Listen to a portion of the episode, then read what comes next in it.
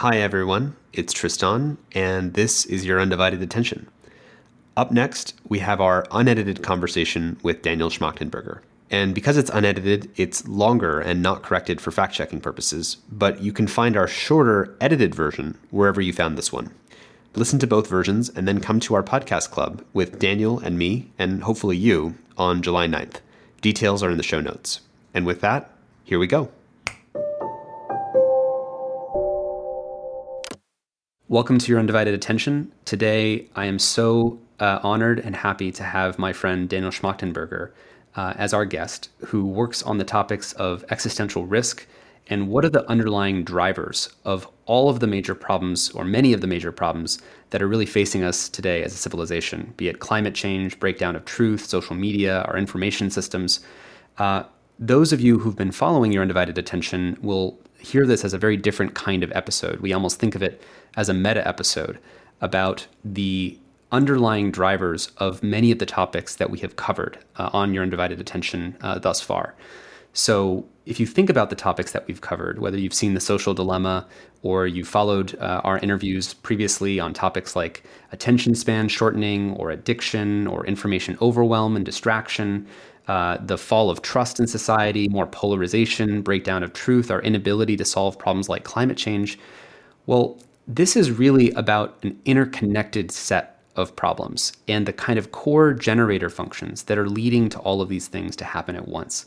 And so uh, I really encourage you to listen to this all the way through. Uh, and I think that we're going to get into some very uh, deep and important knowledge that will hopefully be orienting for all of us. Uh, one of uh, my favorite quotes is by Charles Kettering, who said that a problem not fully understood is unsolvable, and a problem that is fully understood is half solved. And what I hope we talk about with Daniel is what about the framework that we are using to address or try to meet the various problems that we have has been inadequate? And what is the problem solving framework that we're going to need to deal with the existential crises that, uh, that face us? So, Daniel, welcome to your undivided attention. Thank you, Tristan. I've been looking forward to us uh, dialoguing about these things publicly for a while. Well, you and me both. And for those who don't know, Daniel and I have been friends for a very long time, and his work has been highly influential to me and many people uh, in my circles. Um, so, Daniel, maybe we should just start with what is the meta crisis and why are these problems uh, seemingly not getting solved, whether it's the SDGs, climate change, uh, or anything that we really care about right now?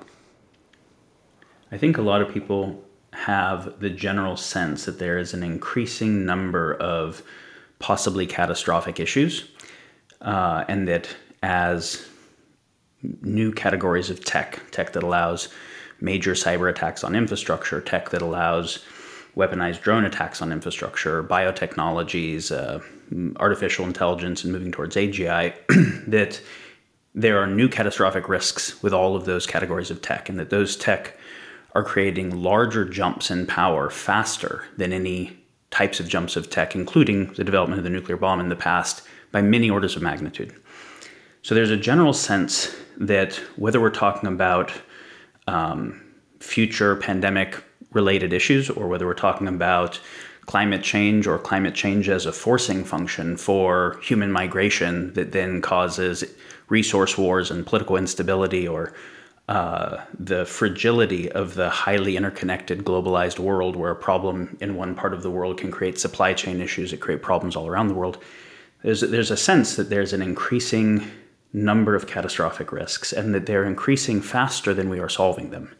And that when you mention like with the un while progress has been made in certain defined areas of the sustainable development goals and progress was made back when they were called the Millennium Development Goals, we're very far from anything like a comprehensive solution to any of them. We're not even on track for something that is converging towards a comprehensive solution.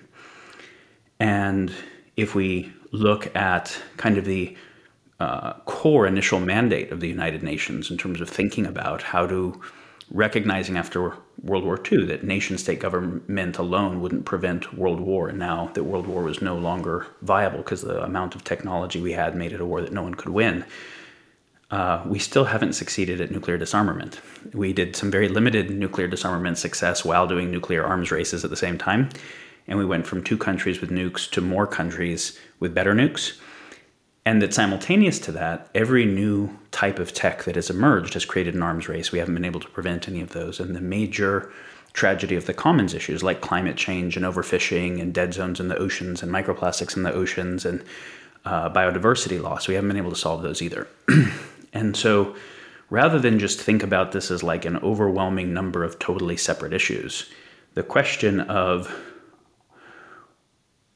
why are the patterns of human behavior as we increase our total technological capacity why are they increasing catastrophic risk and why are we not solving them well? Are there underlying patterns that we could think of as as you mentioned generator functions of the catastrophic risk generator functions of our inability to solve them that if we were to identify those and work at that level we could solve all of the expressions or symptoms and if we don't work at that level we might not be able to solve any of them and again, people who've been thinking about this for a long time kind of notice these issues. They notice that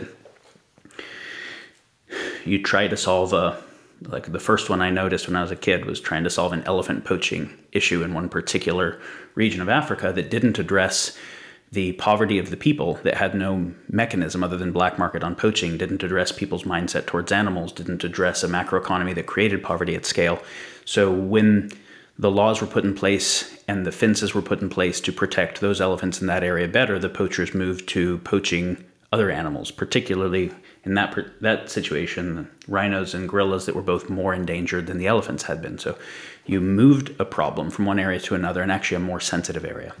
And we see this with well, can we solve hunger by bringing commercial agriculture to parts of the world that don't have it so that the people don't either not have food or we have to ship them food. But if it's commercial ag- agriculture based on the kind of unsustainable, environmentally unsustainable agricultural processes that lead to huge amounts of nitrogen runoff going into river deltas that are causing dead zones in the ocean that can actually collapse the biosphere's capacity to support life faster, then we're solving for a short term issue that's important and driving even worse long term issues. We see that many of the reasons people who uh, oppose climate change solutions in the West, oppose them is because not because they have even really deeply engaged in the underlying science and say the climate change isn't real. That will oftentimes be what's said, but because the solution itself seems like it'll cause problems to other areas that they're paying attention to that seem even more critical to them. So if the solution involves some kind of carbon tax or something that would uh, decrease GDP for the countries that agree to it, and some other countries don't agree to it. And let's say in this particular case, the model that many people have is Western countries agree to it, their GDP de- growth decreases, China doesn't agree to it, and there's already a very, very close neck and neck fight for who controls power in the 21st century. Are we ceding the world to Chinese control that many people would think it has less civil liberties and is more authoritarian in its nature? And so, uh, or some people's answer to climate change is well, we just have to use less energy. But when you understand that energy correlates directly to GDP, and when GDP goes down, it affects poverty, people in extreme poverty first and worst. And wars increase because people who have desire to get more end up going zero sum on each other. And only when it's very positive to some does that not happen. You see all these intricate theory of trade off. So we can't see that the problem is climate change. Everybody knows problem is, uh, you know, the problem of climate change seems like a big thing but you've got to look at climate change plus the macroeconomic issues that would affect the poorest people and that would increase the chance of war and the geopolitical dynamics between the West and China, whatever, and the enforcement dynamics of international agreement. When you start to recognize that the problem is that suite of things together, in a way it seems, well, that's too hard. We can't even begin to focus on it. I would say that that's actually easier because trying to solve climate change on its own is actually impossible. Because if you're trying to solve something that is going to externalize harm to some other thing, maybe the other thing that you maybe you solve that thing, but you find out that you're in a worse position. So I would say that it's impossible to actually improve the world that way.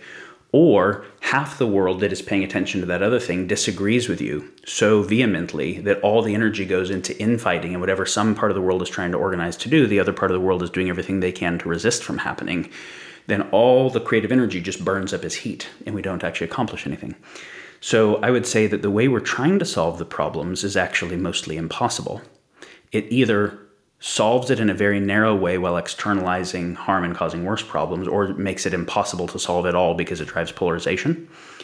And so, going to the level at which the problems interconnect, where that which everybody cares about is being factored and where you're not externalizing other problems, well, it seems more complex, is actually possible. And possible is easier than impossible. And so, it's not just that there's a lot of issues, right? There are a lot of issues. And, and just that the issues are both more consequential at greater scope and moving faster than previous issues because of the nature of exponentiating technology. That's part of it. It's not just that the problems are all interconnected, it's also that they do have underlying drivers that have to be addressed. Otherwise, a symptomatic only approach doesn't work. The first underlying driver that when people look at it, they generally see is they see things like uh, structural perverse incentive built into macroeconomics. That uh, the elephant dead is worth more than the elephant alive is, and so is the rhino, and so is the and and so how do you have a situation where that's the nature of incentive, where you're incentivizing an activity and then trying to bind it or keep it from happening? And the same would be true with overfishing. As long as live fish are worth nothing and dead fish are worth more, and you have there's something fundamentally perverse about the the nature of the economic incentive. And the same is true that when war goes, when we have war and there's more military manufacturing, GDP goes up.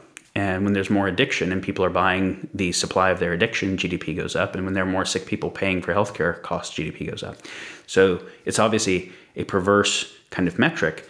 So anytime someone can fiscally advantage themselves, or a corporation can, um, in a way that either directly causes harm or indirectly externalizes harm, we have to fundamentally solve that. If there's something like $70 trillion a day of activity happening that is a decentralized system of incentive that is incenting people to do things that are directly or indirectly causing harm, there, there's really nothing we can do with some billions of dollars of nonprofit or state or whatever money that is going to solve that thing. So we have to say, well, what changes at the level of macroeconomics need to happen where the incentive of individuals and the incentive of corporations and the incentive of nations is more well aligned with the well-being and the incentive of others and so we're less fundamentally rivalrous in the nature of our incentive.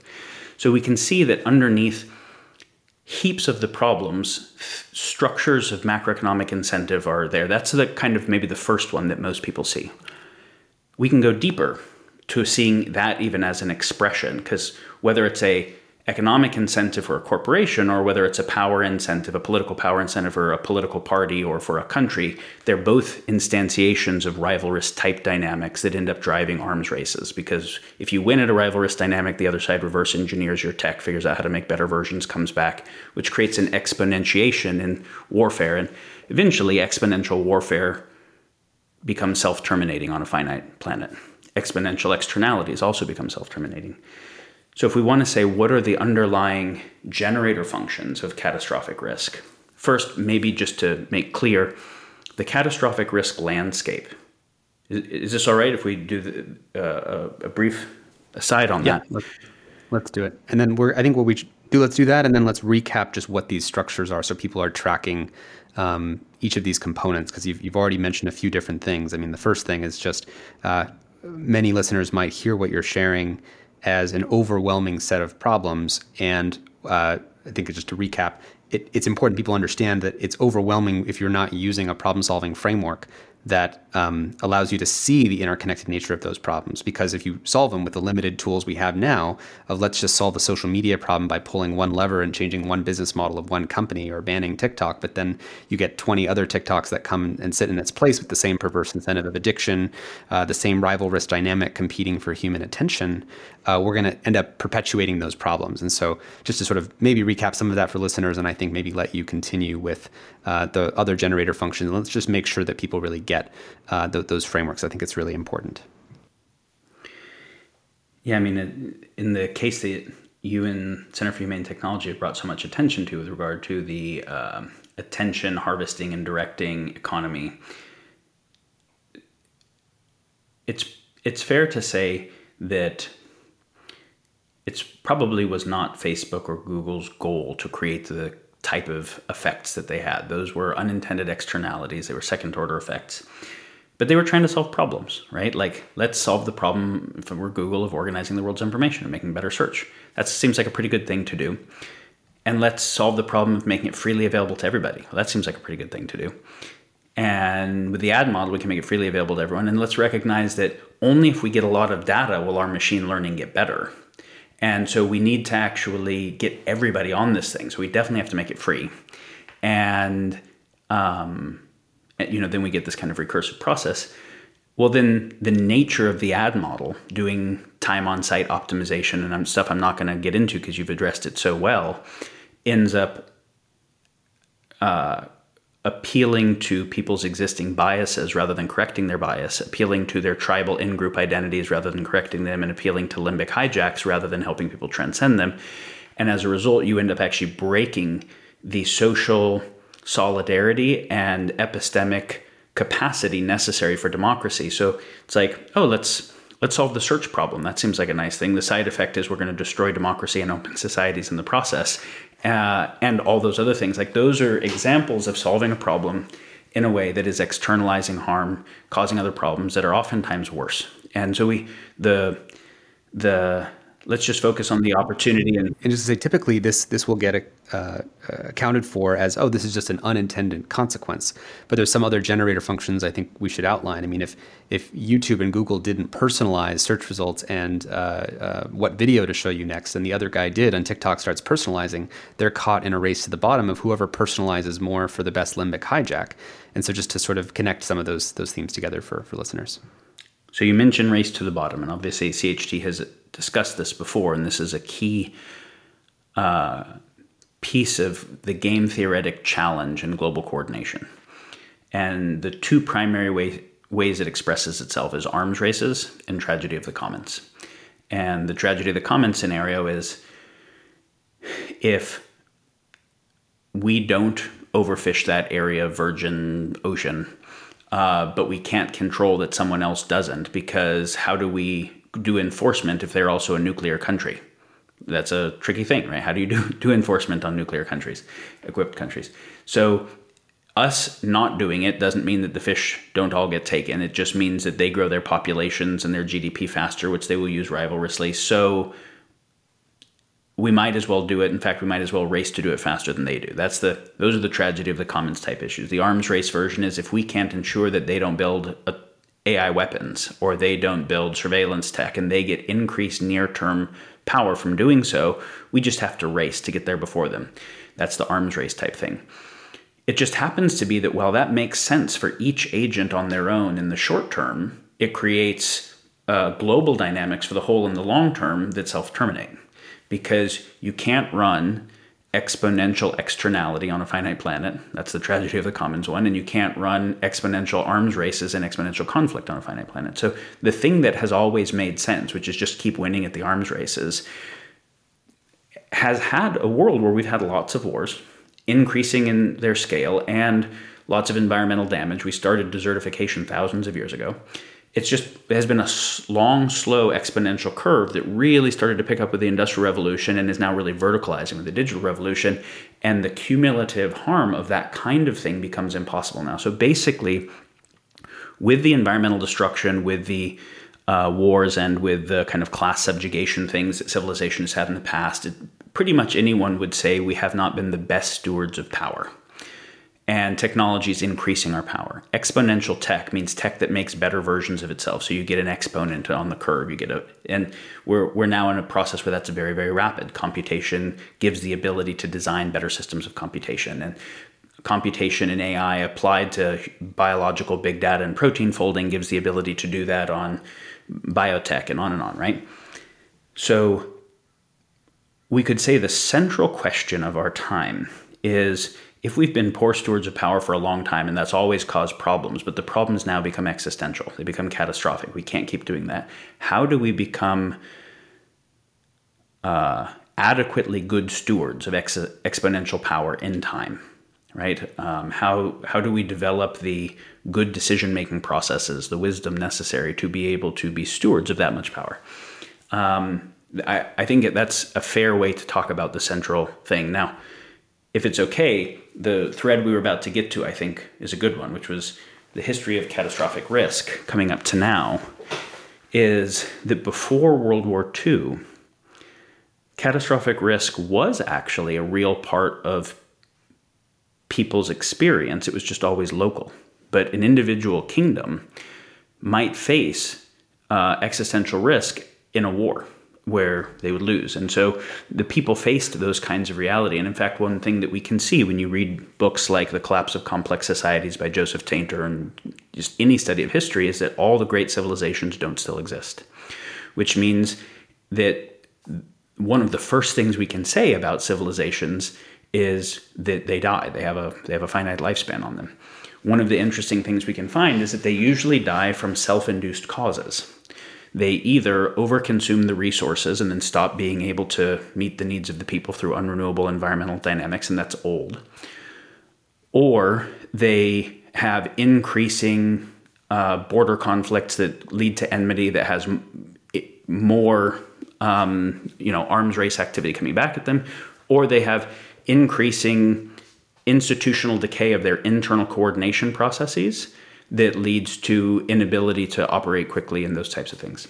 So we can say that it's the fundamentally most all civilizations collapse in a way that is based on generally self-terminating dynamics. And we see that even when they were overtaken by armies, oftentimes they were armies that were smaller than ones they had defended against successfully at earlier peaks in their adaptive capacity. Okay, so catastrophic risk has been a real thing, it's just been local. And it wasn't until World War II that we had enough technological power that catastrophic risk became a global possibility for the first time ever. And this is a really important thing to get because the world before World War II and the world after was different in kind so fundamentally. And this is why when you study history, uh, so much of what you're studying is history of warfare, of neighboring kingdoms and neighboring empires fighting. And uh, because the wars were fundamentally winnable, at least for some, right? They weren't winnable for all the people who died, but at least for some. And with World War II and the development of the bomb became the beginning of wars that were no longer winnable. And the, that if we employed our full tech and continued the arms race even beyond the existing tech, it's a war that where win lose becomes omni lose lose at that particular level of power.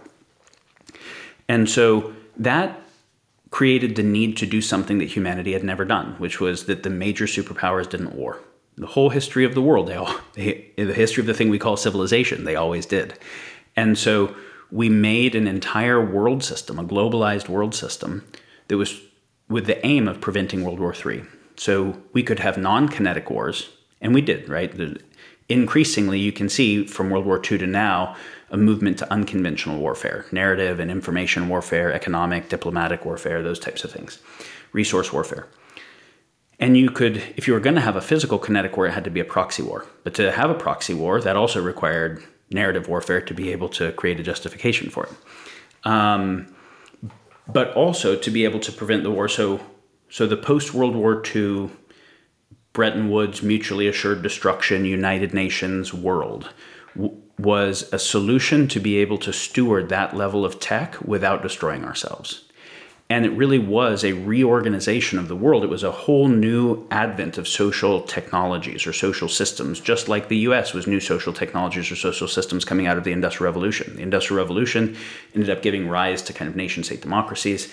The nuclear revolution, in this way, kind of gave rise to this IGO, intergovernmental world and it was predicated on a few things. Mutually assured destruction was critical.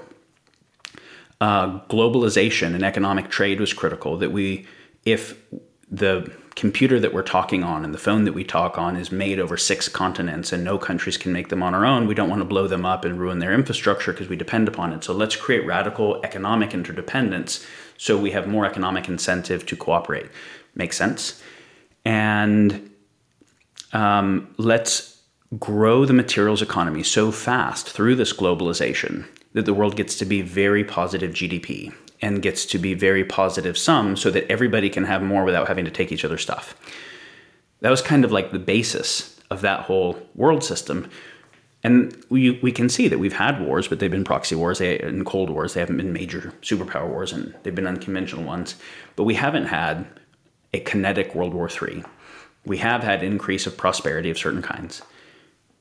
75 years, give or take. Now we're at a point where that radically positive sum economy that required an exponential growth of not of the economy, which means of the materials economy, and it's a linear materials economy that unrenewably takes resources from the earth faster than they can reproduce themselves and turns them into waste faster than they can process themselves has led to the planetary boundaries issue where it's not just climate change or overfishing or dead zones in the ocean or uh, microplastics or species extinction or peak phosphorus it's a hundred things right like there's all these planetary boundaries so we can't keep doing exponential linear materials economy. Like that that thing has come to an end because now that drives its own set of catastrophic risks. We see that the radical interconnection of the world was good in terms of we'll not bomb each other, but it also created very high fragility. Because what it meant is a failure anywhere could cascade to failures everywhere because of that much dependence.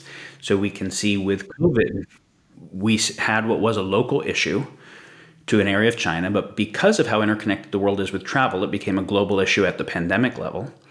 And it also became an issue where to shut down the, the transmission of the virus, we shut down travel, which also meant shut down supply chains, which meant so many things, right? Um, and very fundamental things that weren't obvious to people at first, like that country's agriculture depends upon the shipment of pesticides that they don't have stored. And so we got these swarms of locusts because of not having the pesticides, which damage the food supply and shipments of fertilizer and shipments of seed. So we end up seeing a drive of the food insecurity, of extreme poverty at a scale of death threat that is larger than the COVID death threat was. As a second order effect of our problem, we were trying to solve the problem of don't spread COVID, and the solution had these massive second, third order effects that are still playing out, right? And that was a relatively benign pandemic, a relatively benign catastrophe compared to a lot of scenarios we can model out. So we can say, okay, well, we like the benefit of interconnectivity, so we're not invested in bombing each other, but we need more anti fragility in the system. And then the mutually assured destruction thing doesn't work anymore because we don't have two countries with one catastrophe weapon. That's really really hard to make and easy to monitor because it's there's not that many places that have uranium. It's hard to enrich it. You can monitor it by satellites. We have lots of countries with nukes. But we also have lots of new catastrophe weapons that are not hard to make that are not easy to monitor that don't even take nation states to make them. So if you have many many actors of different kinds with many different types of catastrophe weapons how do you do mutually assured destruction it's you can't do it the same way and so what we find is that the set of solutions post World War II that kept us from blowing ourselves up with our new power lasted for a while, but th- those set of solutions have ended. And they have now created their own set of new problems. So there's kind of the catastrophic risk world before World War II, the catastrophic risk world from World War II till now, and then the new thing. So the new thing says we have to have solutions that deal with the planetary boundary issues, that deal with global fragility issues, and that deal with the exponential tech issues, both in terms of the way exponential tech can be intentionally used to cause harm, i.e., exponential tech empowered warfare, and unintentionally, i.e., exponential tech empowered externalities, and even just totally unanticipated types of mistakes, the Facebook Google type problem multiplied by AGI and things like that. And so when we talk about what the catastrophic risk landscape is, like that's the landscape. The meta crisis is how do we solve all of that? And recognizing that our problem solving mechanisms haven't even been able to solve the problems we've had for the last many years, let alone prevent these things. And so the central orienting question, it's like the UN has 17 sustainable development goals. There's really one that must supersede them all, which is develop the capacity for global coordination that can solve global problems. If you get that one, you get all the other ones. If you don't get that one, you don't get any of the other ones. And um, so we can talk about how do we do that, but that becomes the central imperative for the world at this time.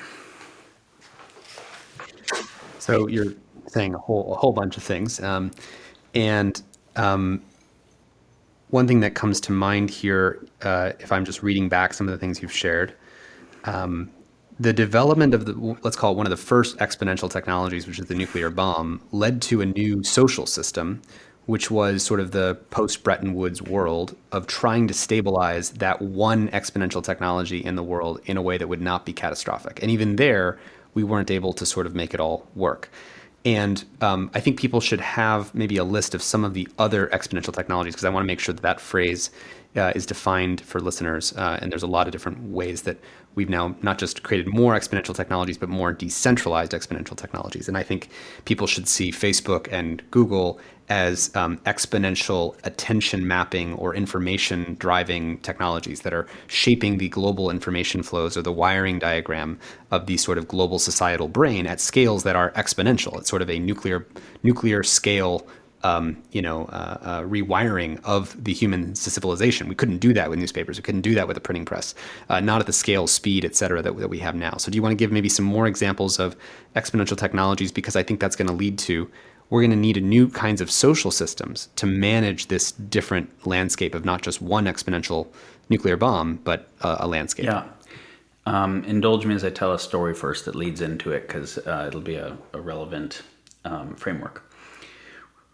Obviously, the bomb was central to World War II and the world system that came afterwards and what motivated our activity getting into it. But it was not the only tech. It was one new technology that was part of a suite of new technologies that could all be developed because of kind of the level science had gotten to.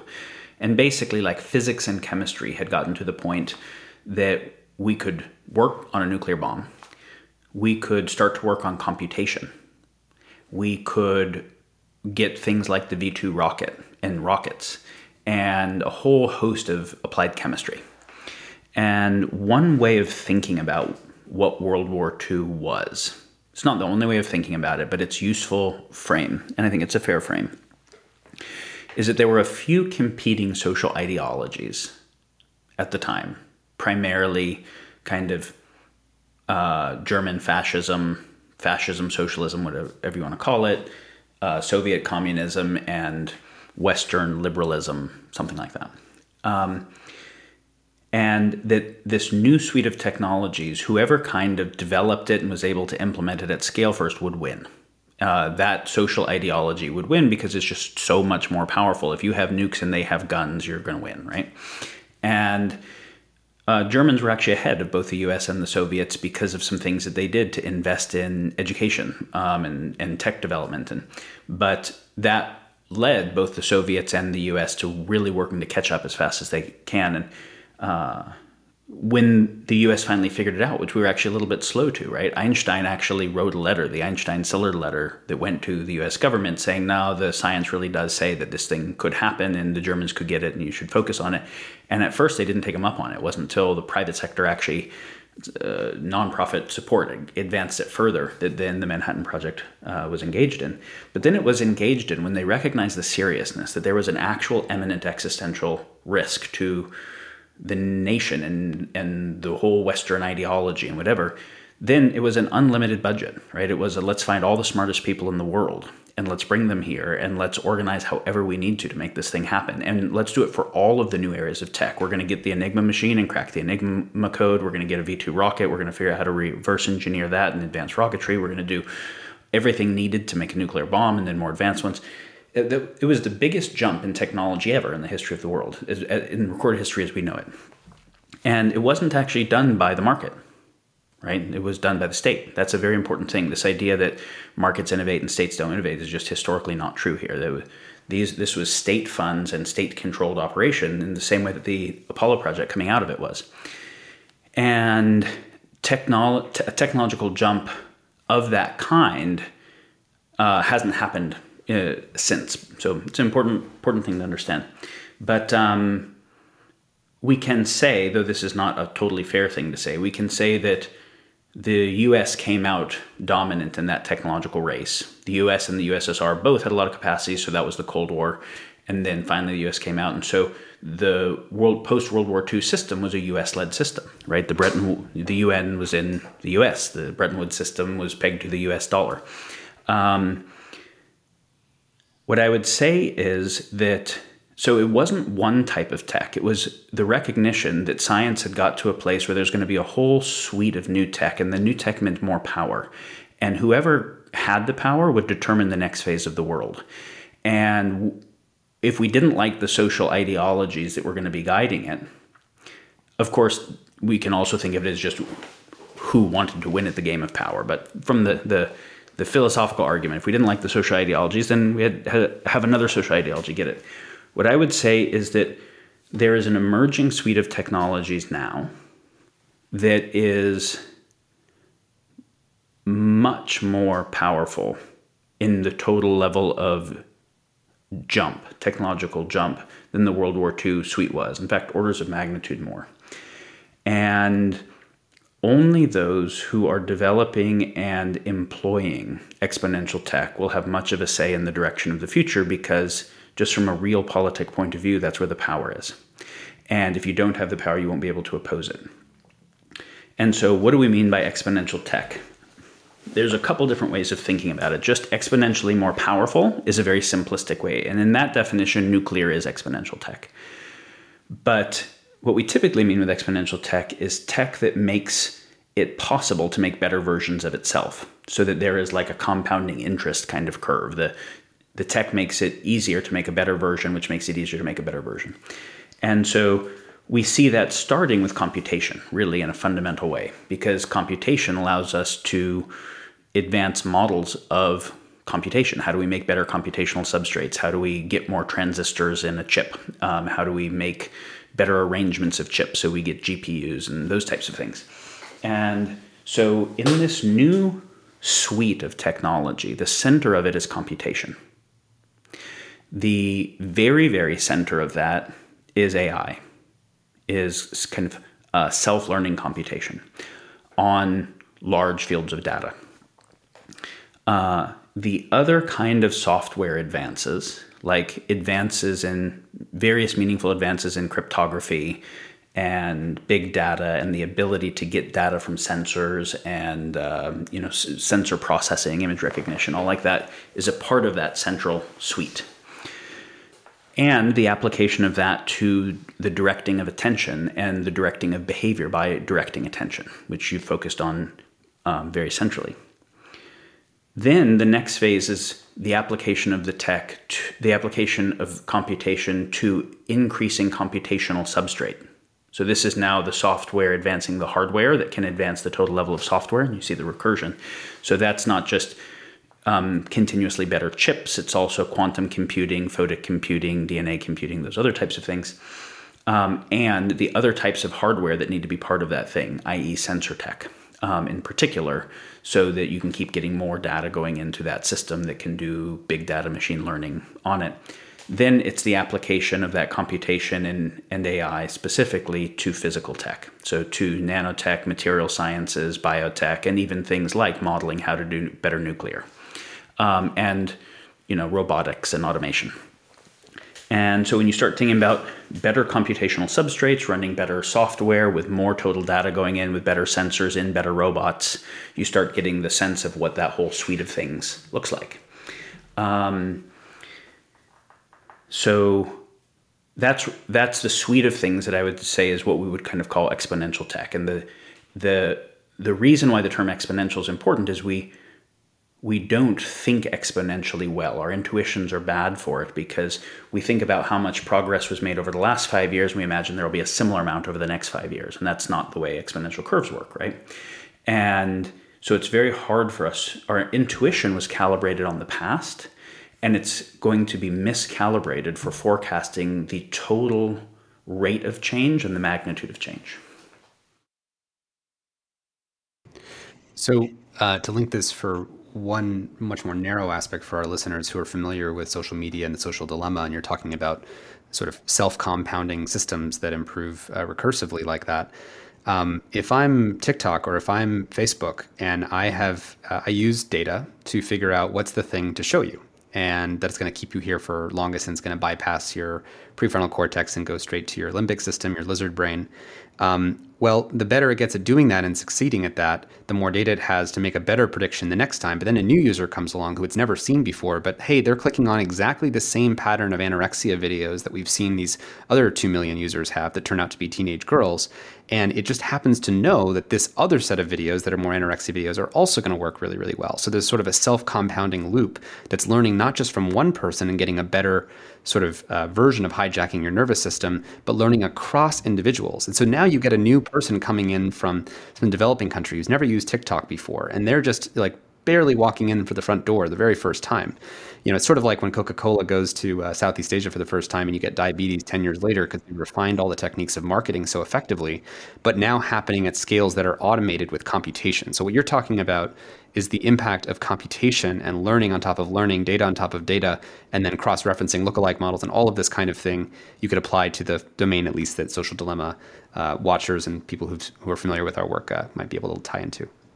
Yeah, the more people you have in the system and the more data per person that you're able to harvest, the more stuff you have for the machine learning to figure out patterns on, which also means that the machine learning can provide things that the users want more, even if it's manufactured want, right? Even if it's manufactured demand, which means that then more users will come and put more data in. And it can specifically figure out how to manufacture the types of behavior that increase data collection. And so you do get this recursive process on how many people, how much data, how good are the machine learning algorithms, you know, that kind of thing. And this is one of the reasons that we see these natural monopoly formations within these categories of tech. And this is another reason that it's important to understand like uh, these types of self reinforcing dynamics and things like network effects, like Metcalfe's law, didn't exist when the Scottish Enlightenment was coming up with its ideas of capitalism and market and the healthy competition in markets and why that creates checks and balances on power. They didn't exist. Uh, Adam Smith did not get to think about those things. And so when you have a situation where the value of the network is proportional to the square of the you know people coming into the network, then you're incented to keep it free up front, maximize addiction, drive behavior into the system, and then once you get to the um, kind of uh, breakaway point on the return of that thing, it becomes nearly impossible for anyone else to come in and overtake that thing. So you get a power law distribution in each vertical you get one online market that is bigger than all the other online markets, one video player that's bigger than all the other video players, one search, one social network, one. And that's not because of a government monopoly. That's because of a, this kind of natural tech monopoly. This also means that when we created the laws around monopolies, they don't apply to this thing. And yet this this thing still has the same spirit of power concentration and unchecked power that our ideas of monopoly had but it's able to grow much faster than law is able to figure out how to deal with it, or faster than economic theory can change itself, right? And so, one of the things that we see is that our social technologies, like law, like governance, like economics, are actually being obsoleted by the development of totally new types of behavior and mechanics that weren't part of the world they were trying to solve problems for, right? And so, the Scottish Enlightenment was the development of new ideas of how to problem solve the problems of its time. The uh, the Constitution was trying to figure out how to solve the problems of its time. I, I would say they were good thinking, right? They were good work. The Bretton Woods world was. None of them are adequate to solve these problems because these are these problems are different in kind, and even where they're just an extension of magnitude, when you get enough change in magnitude, sometimes it becomes a difference in kind. Like as you're getting more and more information to process, once you get past what humans can process, info singularity type issues, okay, well, now it's a difference in magnitude that becomes a difference in kind, which means you need a fundamentally different approach. So I would say this is where it's important to recognize that those social technologies that we loved so much because they seemed so much better than all the other options we had at the time, like markets and like democracy these are not terminal goods in and of themselves. The terminal goods were things like human liberty and um, justice and checks and balances on power and um, opportunity and distribution of opportunity and things like that. These were the best social technologies possible at the time. The new technologies both kill those things, they don't work anymore, right? You can't have the social technology of the fourth estate that was necessary for democracy, which is why the founding fathers said things like, if I could have perfect newspapers and a broken government, or perfect government and broken newspapers, I'd take the newspapers. Because if you have an educated populace that all understands what's going on, they can they can ma- make a new form of government. If you have people that have no idea what's going on, how could they possibly make good choices if their sense making is totally broken? So we had this idea that the fourth estate was a prerequisite to a participatory governance but that was based on a very narrow, limited capacity for print, right? And again, it was the technology of the Gutenberg press that was one of the things that actually ended feudalism. And so the, the founding fathers were employing that new tech, both because it upended the previous tech and it made this new thing possible. Same with guns. They, they needed guns and Second Amendment to make this new thing possible. Um, but once we get to a internet world where you don't have centralized broadcast, you have decentralized, and then there's so much stuff that you can never possibly find it all in search. So whoever coordinates the search, the content aggregators, which is the Facebook, the YouTube, whatever, are doing it with the types of business models we have.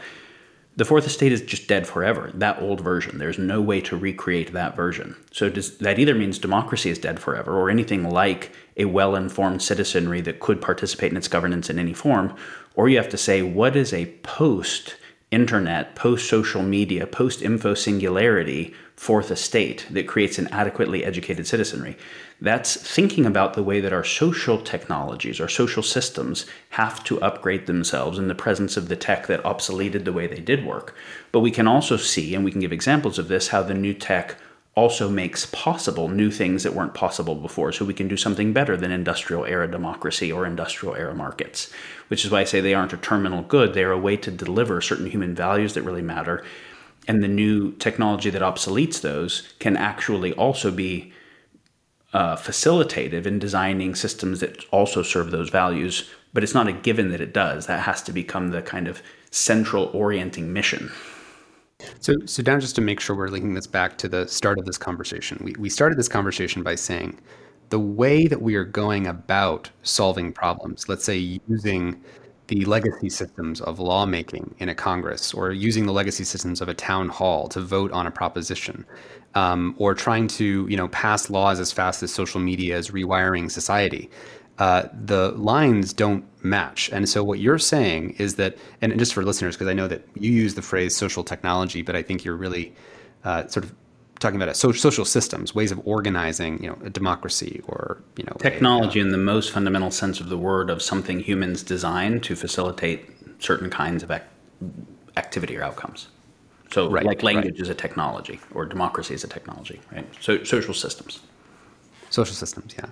And so, if the kind of old world approach of, you know, some people might be hearing this and say to themselves, now hold on a second. So, we have all these institutions, we have all these structures, we live in a democracy, and we live in a system that, that you know, is working the way it does. It has its courts, it has its attorney generals, it has its uh, litigation procedures, it has its lawmaking uh, bodies. Uh, if you're saying that we can't use those things because they're not adequate or they won't help us solve those problems, we need to have new social systems um, maybe you could give us some hope about why that might be feasible in, instead of feeling uh, impossible, because this is actually precedented in, in yeah. our history. When new new technologies show up, and then new social systems emerge to make room for those technologies functioning well. Could you, you, kind of briefly touch on them, but I think it's important to give listeners a few concrete examples.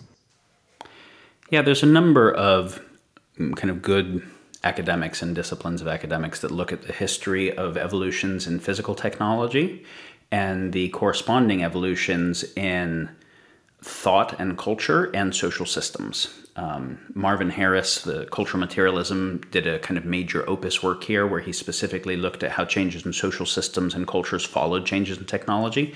There are other bodies of work that will look at the social systems as primary or the cultures as primary, and we can say they're interaffecting. Um, but uh, but for instance, you know, the vast majority of human history was tribal, was, you know, however much, 200,000 years of humans in these small kind of Dunbar number uh, villages. There was a social technology, social systems that mediated that, that had to do with how the tribal circles worked. And, um, and the nature of how resources were shared, right? It was a very different kind of economic system, a very different kind of judicial system, a different educational system. It had all those things. It had a way of education, meaning intergenerational knowledge transfer of the entire knowledge set that was needed for the tribe to continue operating. Um, the development of certain technologies, particularly the plow, but baskets and a few other things, um, obsoleted that thing because all of a sudden it made possible big amounts of surplus that made reason for much larger populations to emerge. Those larger populations were going to win in conflict against the smaller populations. And so you can see that then the emergence of new social technology to facilitate large groups of people, empire types, uh, civilization technology emerged. You can see, and that there were a few other shifts in technology that evolved the types of empires that were there. And then, you know, the next one that people talk about a lot is the Industrial Revolution, from the printing press specifically, and then steam engine, the gunpowder revolution was part of it, that kind of ended feudalism and began the nation state world. And so you can see, like, what is the thing that the founding fathers in the US were doing? Well, they weren't trying to keep winning at feudalism, right? There, there was a game that had been happening for a long time, and they were saying, like, no, we're, we're all people who are in of the type of people who could do well at that system. And rather than do that, we recognize that there are, are fundamentally things wrong with this system and fundamentally new possibilities that hadn't been previously recognized. So we're going to actually try to design a fundamentally different system that we think um, a more perfect union that makes life, liberty, and the pursuit of happiness better for everybody and increases productive capacity and things like that. So that was fundamentally an advance in social technology or social systems that both utilized new physical technology and was enabled by it, right? um, it, in the current situation, there are groups that are advancing the exponential technologies and what that means whatever social systems that they're employing are the social systems of the future if we don't change it. And that's what i want to get to in a moment but in like who is working to advance to implement any of the new emerging tech for better social systems that are aligned with social systems we want? You've had uh, audrey tang on the show. Do you want to just briefly describe an example of what she and what they have done there? Because if people aren't aware of it that's a pretty prime example of for this particular iteration. Sure. Well um, so just and maybe just to go back briefly um, because you, gave this example in one of our earlier conversations that um, you know the, the printing press could have been used by the, the feudal lords for consciously reinforcing feudalism but instead this and actually this new technology the printing press gives way to new ways of organizing society, and we can actually have things like a fourth estate or newspapers or you know things like that. Um, and both so happened. What both happened, yeah, right. But then, but then the new thing theoretically has to win out over over the old thing, um, at least the one that we would want that holds the values that that the society wants.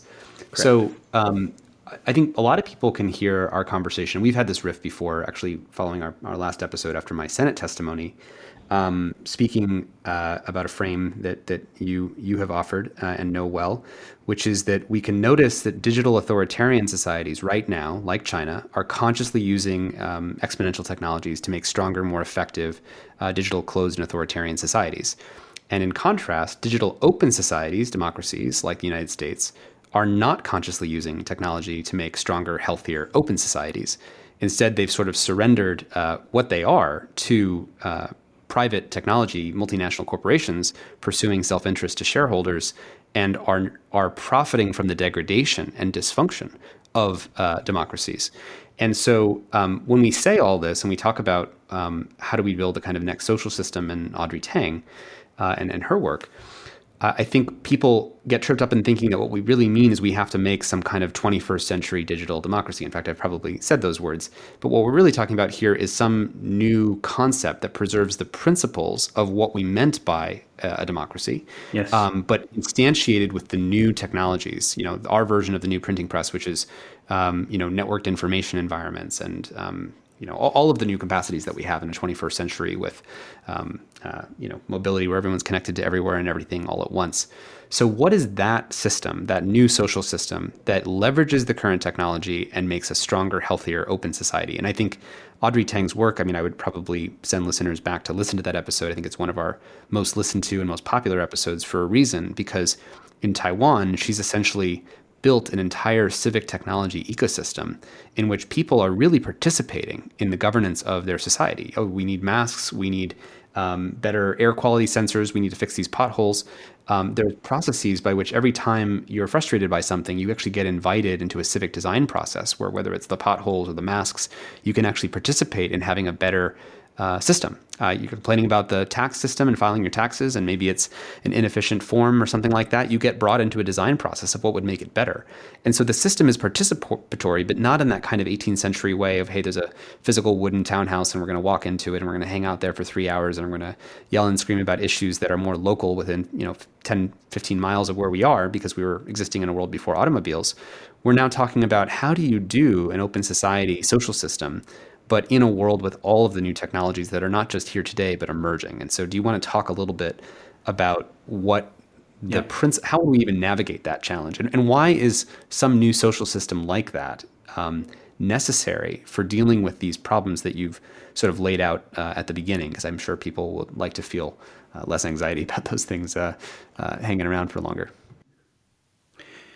Yeah, I think I think what Taiwan has been doing and what uh, Audrey Tang in the digital ministry position in particular has been leading is probably the best example, certainly one of the best examples in the world of this kind of process and thinking. And does it apply in the or could it apply in the exact same way to the US? No, of course not. Like we we know that uh, because of the relatively small geography and um, high speed train transportation, you can get across Taiwan in an hour and a half. And so when you're mentioning the small scale of local government at the beginning of the US, where you come to the town hall, in a way they have that, right? Like it's 23 million people, but there is an older shared culture. There is all there also happens to be an existential threat just right off their border that is you know big enough that they can't just chill and not focus on it. They ha- everyone has to be civically engaged with some civic identity and like that uh, they didn't start making their culture in the industrial era and then have to upgrade it, right? Like they started later, um, where they're we're able to start at a higher level of the tech stack. Um, so there's a, a, number of reasons why it's different. So we're not going to naively say what you do in a tiny country that is culturally and ethnically homogeneous. Uh, and has a higher GDP and education per capita and whatever is the same thing you would do. But we can certainly take a lot of the examples and say how would they apply differently in different contexts. So the thing we said earlier that this suite of exponential technologies is so much more powerful than all of the previous types of power that only those who are uh, developing and deploying them will be really steering the direction of the future. And that there are ways of employing them that do cause catastrophic risk. Uh, and the catastrophic risk is of two primary kinds, right? Conflict theory mediated, and you can't, you just can't do warfare with this level of technology and this interconnected a world and make it through well. Not all catastrophic risk means existential. Doesn't all mean nuclear war and nuclear winter and we've killed all the mammals on Earth. It, it might just mean we break global supply chains, kill lots of people, and regress humanity and the quality of the biosphere pretty significantly. So I'm I'm not just focused on existential risk. I'm interested in you know kind of catastrophic risk at scale in in general, and we can see that exponential tech applied as in conflict theory and in mistake, right, as externalities and the cumulative effects. Could you define con- conflict theory and mistake theory for people who, who are not familiar with those terms? Yeah, there's a very nice discussion on the Less Wrong forum if people are interested to go deeper. And it's this question of how much of the problems in the world are the result of conflict theory versus mistake theory, meaning conflict theory is we knew we either wanted to cause that problem, that harm to whomever, as in a knowingly wanted to win at a war, and or at least we knew we were going to cause that problem and didn't care because it was attached to something we wanted, right? Conflict theory. Or mistake theory. We, we didn't know. We didn't want to cause it and we really didn't know, and it was just unintended, unanticipatable consequence. And it's fair to say that there's both, right? There's plenty of both. One thing that is worth knowing is that if I if I'm trying to do something that is actually motivated by conflict theory, it benefits me to pretend that it was mistake theory. Benefits me to pretend that I had no idea, and then afterwards say, "Oh, it was an unintended, unanticipatable consequence. It was too complex. People can't predict stuff like that." And so the reality of mistake theory ends up being a source of plausible deniability for conflict theory, and um, but they're but they're both things, and we have to overcome both. Meaning, we have to have choice making processes in our new system of coordination. And like this sounds like maybe hippie stuff until you take seriously the change of context. Oh, we have to have problems of choice making that consider the whole. That sounds like unrealizable hippie stuff.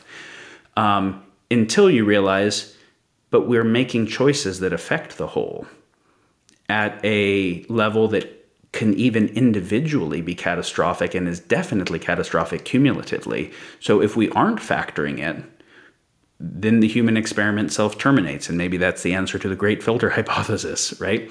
Uh, and so our, well, yeah, explain humans, that. I think, I think people don't have an intuitive grasp of um, what it means that each of us are walking around with the power of gods to influence huge, enormous consequences. Um, I mean, I could give a few examples. Every time you enact with the global supply chain and hit buy on Amazon, you invisibly enacted, you know, uh, shipping and planes and petroleum and middle, wars in the Middle East. There's a whole bunch of things that were uh, sort of tied into when you are posting something on social media and have more than a million followers. You're uh, influencing a global information ecology. And if you're angry and biased about one side or the other of the pandemic is real or it's not real or something like that, you're externalizing more bias into the commons of how pe- the rest of the world understands things.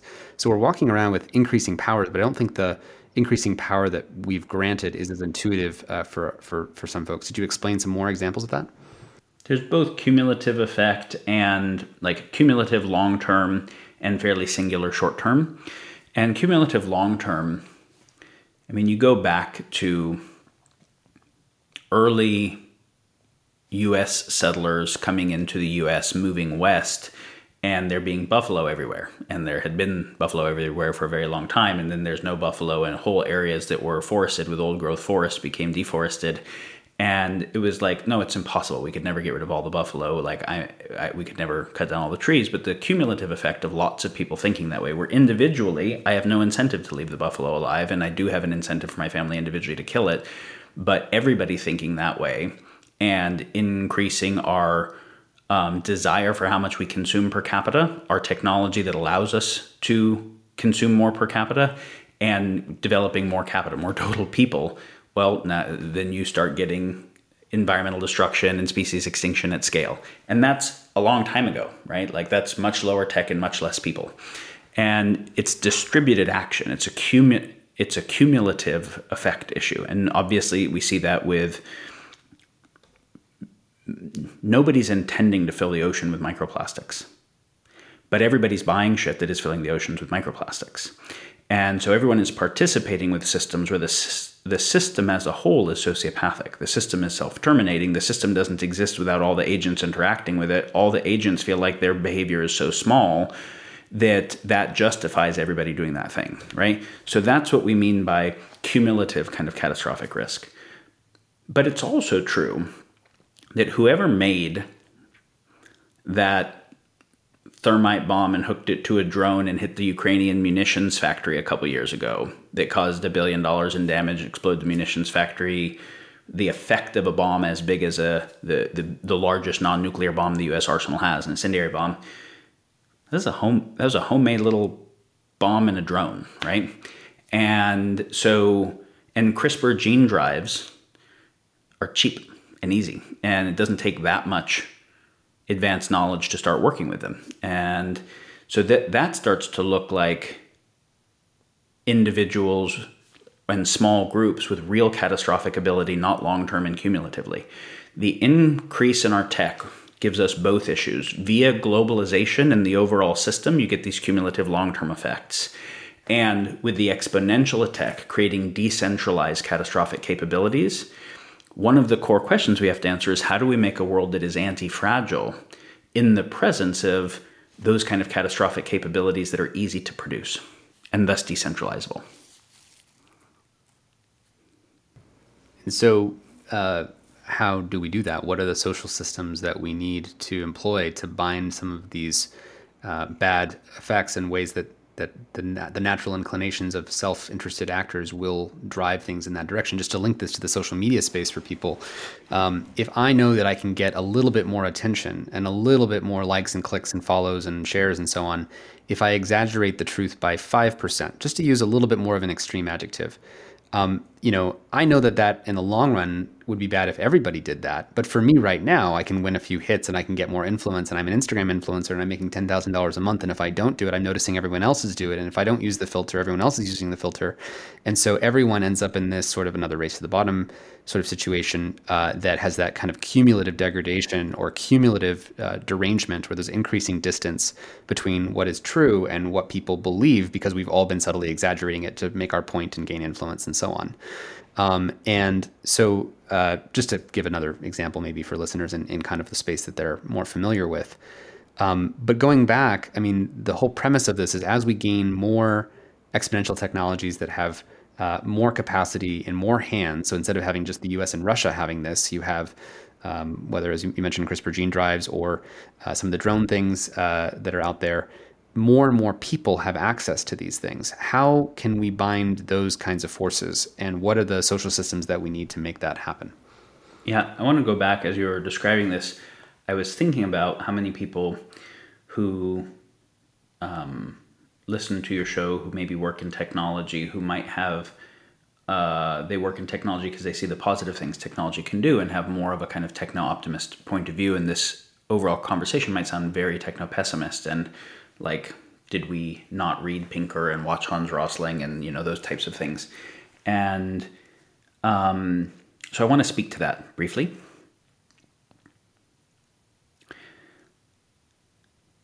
First, this is a meta point, but it's worth saying right now, particularly in on this podcast and in the kind of post-truth, post or fake fact world, where then so much of the emphasis has gone into we need fact checkers and we need real facts.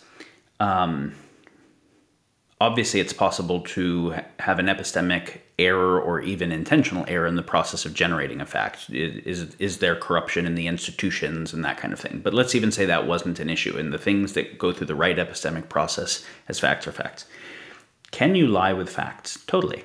Can you can you mislead with facts? Yeah, because nobody's going to make their choice on one fact. They make their choice based on a situational assessment, based on a narrative, based on a gestalt of a whole thing that's lots of different facts. Well, which facts do I include and which facts do I not include? and do am I decontextualizing the fact?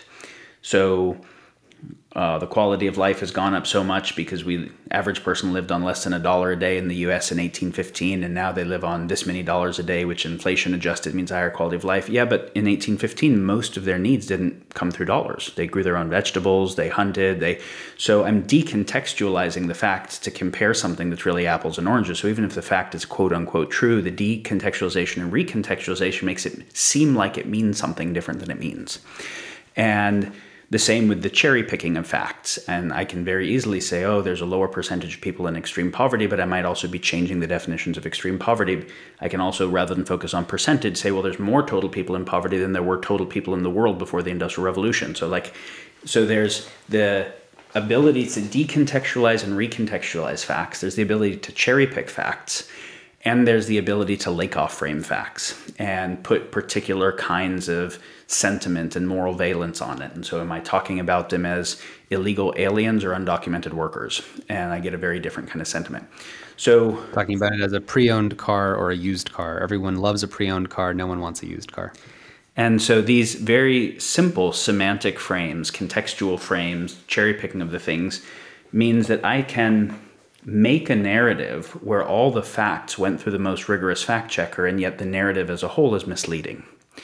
And so fact checking is necessary, but it is not sufficient for a good epistemics and good sense making. And not only is it not sufficient, it's even weaponizable. This is a very important thing to understand because if you are not pursuing that, you're per, if, if you're not recognizing that, you might be believing nonsense, thinking that you're using epistemic rigor. Um, okay, so the techno pessimists and the techno optimists both cherry pick, and they both lay Lakoff frame. And this is true with all, the difference in almost every political ideology the woke and the anti woke, the, um, the pro socialist, pro capitalist. You'll notice that the way they do their arguments, the systemic racism is really, really terrible. No, there's not that bad, the systemic racism. They both have stats. But this is actually, you could almost think of it as statistical warfare, as a tool of narrative warfare. And um, so this is where a higher level of earnestness rather than a particular vested interest or bias, a higher willingness to look at biases, a higher level of rigor, you know, ends up being critical to actually overcome any of these things. So can I cherry pick stats that make it look like everything's getting better? Totally. And those things are true. And nobody wants to go back to a world before Novocaine when you have to do dentistry. And nobody wants to go back to a world before penicillin when basic bacterial infections go around. And like, there's totally good stuff that has emerged. Um, and are there all kinds of uh, ubiquitous mental illnesses and chronic complex disease that didn't exist before and um, increase in the total number of addictive type behaviors within populations and um, and a radical increase in the catastrophic risk landscape and negative effect to environmental metrics. So things are getting better and things are getting worse at the same time. It's important to understand that depending upon what you pick. It's just that the things that are getting worse are heading towards tipping points that make the whole thing no longer viable. And so that we're not denying that there are things that are getting better. We're saying that for the game to continue at all, right? To have it be an infinite game that gets to keep continuing, there are certain things that have to not happen. And you can't have the things that are getting worse keep getting worse at the curve that they are and have the things that are getting better be able to continue at all. So I just want to say that. So naive techno optimism can actually make you a part of the problem because then you do things like develop a solution to a narrowly defined problem and externalize harm to other areas because you weren't taking seriously enough not doing that. But techno pessimism also makes you a part of the problem, or at least not a part of the solution, because because the world is the future is not going to be determined by luddites it's not going to be determined by people who aren't developing the tools of power so if you aren't actually looking at how do we develop a high tech world that is also a fundamentally desirable in terms of a high nature and high touch world then you really aren't thinking about it in a way that ends up mattering. And so we are techno optimist, but not naive techno optimist. We go through the totally cynical phase of man, tech is a serious issue. And then you go to a post cynical phase of if I want to be techno optimist and not be silly, what does it take to imagine a world where humans have that much power and we are good stewards of it? Meaning that we actually tend to each other well and we don't create a dystopic world that has uh, exponential wealth inequality and an underclass that nobody in the upper class would want to trade places with, and that doesn't cause catastrophic risk. Right now, the amount of power of exponential tech makes two attractors most likely catastrophic risk of some kind, or social systems that are that do not preserve the values that we care most about, that are the ones that are currently most working to develop and deploy that technology. And to just give a very brief recap of the frame that Tristan, you gave on it earlier, as you mentioned, China's not leaving 100% of its technology development to the market to develop however it wants, even if it harms the nation state. They are happy to bind technology companies that are getting too large and in ways that would damage the nation state, as we saw with Ant Corporation. And, um, and they are doing a lot of very cent- centralized innovation um, as well, associated with long term planning long term planning is a key thing. In the US, term limits make long term planning very hard, as does a highly rivalrous two party system that is willing to damage the nation as a whole to drive party wins. So, in that system, almost all the energy just goes into trying to win, right? You spend at least a couple years, but even the years before that are fundraising, creating alliances to just try to win. Then you're not going to invest in anything heavily that has return times longer than four years because it won't get you reelected. So no real long term planning. And then whatever you do do in those four years will get undone systematically in the next four years for the most part. All right. That system of governance will just fail comprehensively in relationship to a more uh, to a, to a system that doesn't have that much internal infighting and that has the capacity to do long-term planning and there's a million examples we can look at but just when did high-speed trains start? They started you know we saw them emerge in europe we saw them emerge in japan and in china. We've seen china now start to export them all around the world and the us still doesn't have any high-speed trains. And it's like what happened? Why? And we can see that the US innovated in fundamental tech in the Manhattan Project, kind of through the Apollo Project, but then it started to privatize almost everything to the market. The market started to develop in ways that really were not advancing the technology in a way that increased the coherence of the nation and the fundamental civic values and ideas of the nation. Even the World War II thing, we can see we increased our military capacities radically, but that didn't mean we actually really advanced the ideas of democracy or those values of do we make a better system to educate the people and inform them and help them participate in their governance? Do we make better governance?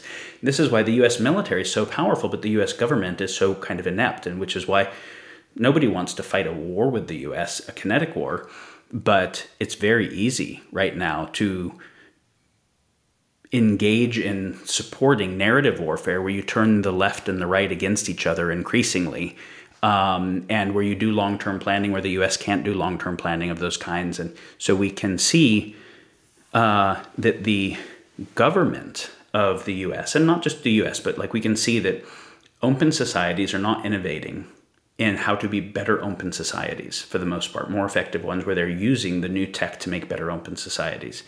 That's happening in the market sector. The market is making exponentially more powerful companies. A company is not a democracy it's not a participatory governance structure in general. It's a kind of very top down autocratic type system. And so we see that there's more authoritarian nation states that are intentionally doing long term planning of the development and deployment of exponential tech to make better nation states of that kind. And we can't even blame them when they look at I mean, China had the benefit of getting to see both where the USA failed and where the USSR failed and try to make something that didn't fail in either of those ways. And there's some things that are very smart about those approaches. So we see, though, exponentially empowered, more autocratic type structures and the emergence of one natural monopoly per tech sector, and then the interaction of those that kind of becomes like oligarchic feudalism, um, tech feudalism neither of those have the types of jurisprudence um, or public accountability or whatever that we're really interested in. So the two attractors right now is the emergence of social systems that are deploying the exponential tech that will probably not preserve the social values that we're interested in and not be maximally desirable civilizations, probably pretty dystopic ones. Or not even guiding it well enough to prevent catastrophic risk and catastrophic risk. Those are the two major types of attractors. We want a new attractor, which is how do we utilize the new exponential technologies, the whole suite of them, to build new systems of collective intelligence, new, better systems of social technology? How do you make a fourth estate that can really adequately educate everyone in a post Facebook world? Well, the same way that we're trying to optimize control patterns of human behavior for market purposes to get them to buy certain things and to direct their attention, could that be used educationally? Of course it could, if it was being developed for that purpose. And the AI tech that can take a bunch of faces and make a new face that is merged out of those, could it take semantic fields of people's propositions and values and create a proposition that is kind of the semantic center of the space? And then could we use, we can't all fit into a town hall, but can we engage in digital spaces where we can have better processes of proposing refinements to the propositions. Of course, we can. Could we use blockchain and other types of uncorruptible ledgers to solve corruption, which is something that universally everybody thinks is a good idea? Should all government money be on a blockchain? the movement of it. So you have provenance, so you can see where the money's actually going. And if someone wants to be a private contractor, they have to agree that the accounting system as if they want government money goes on the blockchain so we can see the entire provenance of the taxpayer money so that they're really you can't have representation if there isn't transparency of how it happens so there's a whole bunch of when you start to think about attention directing technology and what its pedagogical applications could be when you start to think about ai and how it could actually help proposition development and parsing huge amounts of information to make a better epistemic commons. When you start to think about blockchain and could we actually resolve corruption using uncorruptible ledgers and making the provenance of physical supply chains and information and money all flow across those, totally new possibilities start to emerge that never emerged before, that were never possible before. But if it doesn't become our central design imperative to develop those, that those are not the highest marketed opportunities for those right now. The highest market opportunity for blockchain is speculative tokens that have no real utility, and for AI is things that actually drive ads and purchasing, and um, you know on and on. And for attention tech, it is the same thing.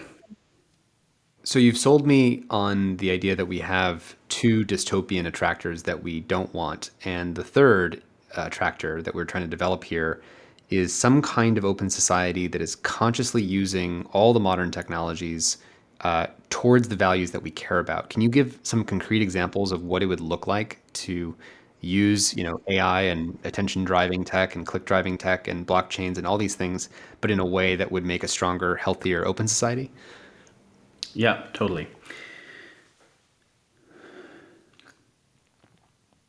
So let's say we take the uh, attention tech that you've looked at so much that when it is applied for a commercial application is seeking to gather data to both maximize time on site and maximize engagement with certain kinds of ads and whatever. That's obviously uh, the ability to direct human behavior and, and, and direct human feeling and thought.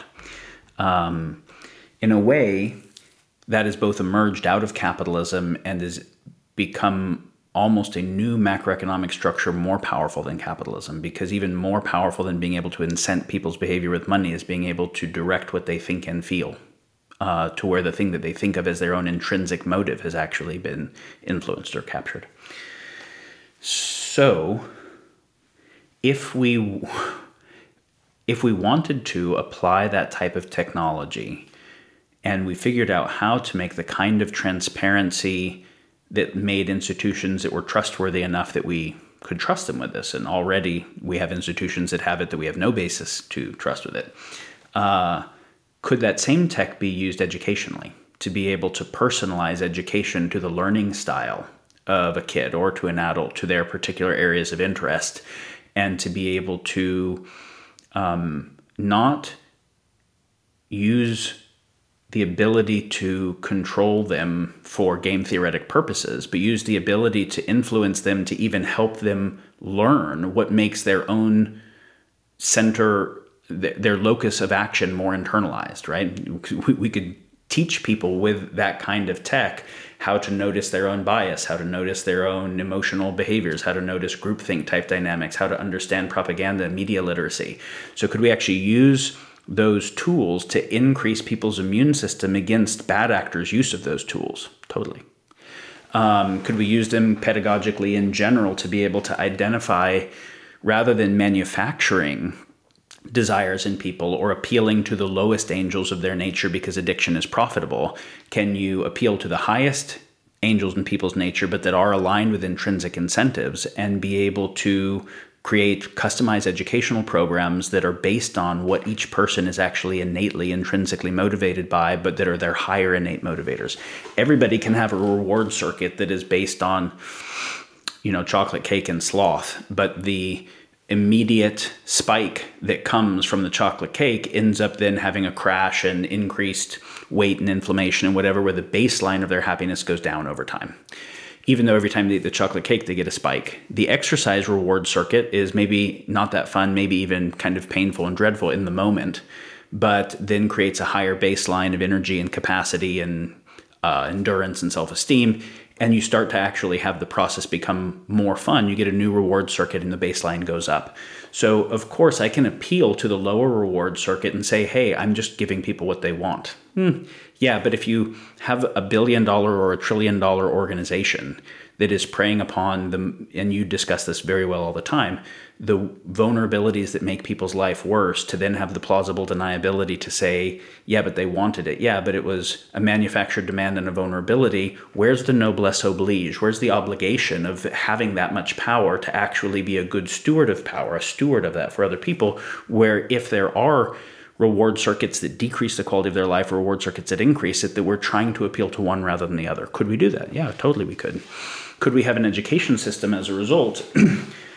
that was identifying innate aptitudes, innate interests of everyone and facilitating the, their development. So not only did they become good at something, but they became increasingly more intrinsically motivated, fascinated, and passionate by life, which also meant continuously better at the thing. Well, in a world of increasing technological automation coming up, both robotic and AI automation, where so many of the jobs are about to be obsoleted,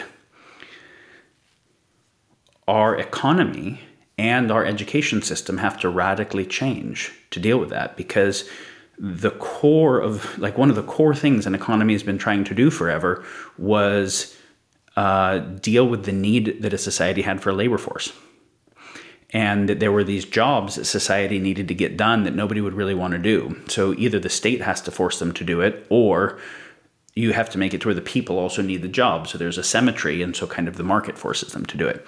Well, when you technologically automate those jobs, and it happens to be that the things that are the most rote are the least fun for people and the easiest to program machines to do. And so if you keep the same economy where if people don't produce, they don't have any basic needs met, then people want those crappy jobs, right? But if you make it to where they have other opportunities, then of course having those jobs be automated is fine. But what does it mean to really be able to have other better opportunities? So if one of the fundamental like axioms of our all of our economic theories is that we need to figure out how to incent a labor force to do things that nobody wants to do.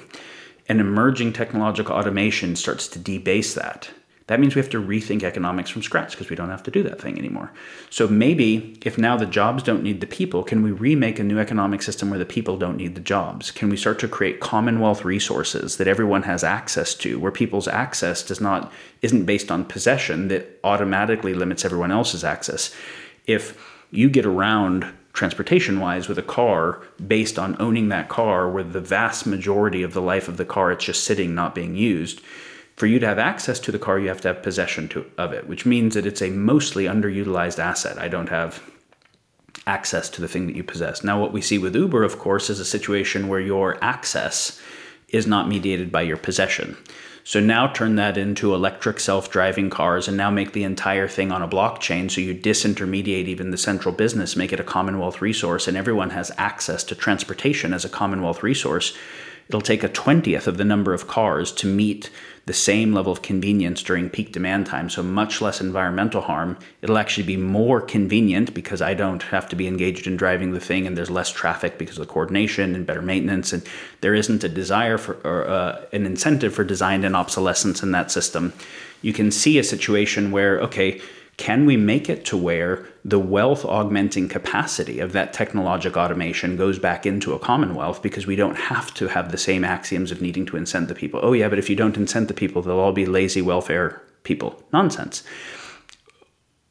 Einstein didn't do what he did based on economic incentive.